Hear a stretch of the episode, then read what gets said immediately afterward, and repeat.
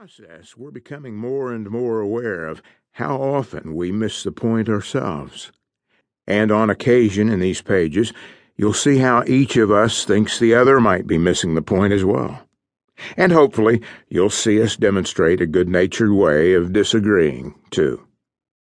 Every once in a while, muddling through life, we see things in a new, clear light, and we're surprised by the epiphany.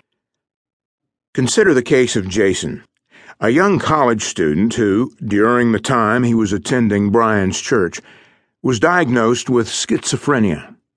Soon after the diagnosis, he rented a room in Brian's big house, like a few other single guys, without mental disorders, did.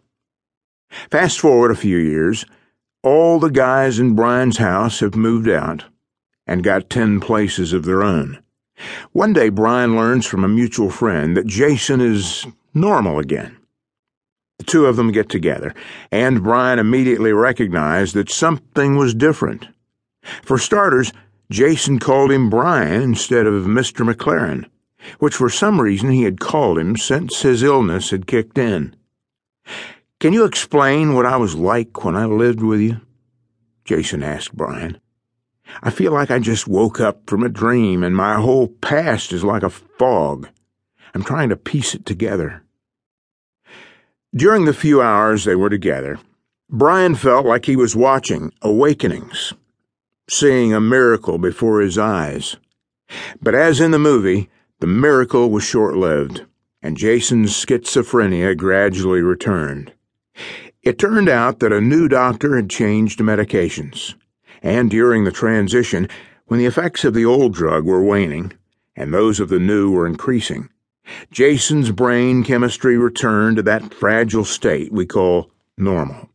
Sadly, the doctor has never been able to recapture that fragile balance. Like Jason, during that brief period of clarity, we may be in a rare moment of opportunity as a culture. The waning of modernity and the rise of postmodernity may give us a few days or weeks of unusual clarity. We begin to realize what a fog we've been in, how we may have been missing the point. In such lucid moments, we might find ourselves in the calm eye of a hurricane, an interlude of clear skies and gentle winds, of clear thinking and improved vision where we can reassess our lives, reimagine our future direction. And with any luck, perhaps the pair of cultural influences, one waning and the other waxing, can somehow neutralize each other and somehow make our cultural awakening longer lived. But shame on you if you use this book to critique others, to point the finger and say, See how they're missing the point? If you do that, you're missing the point.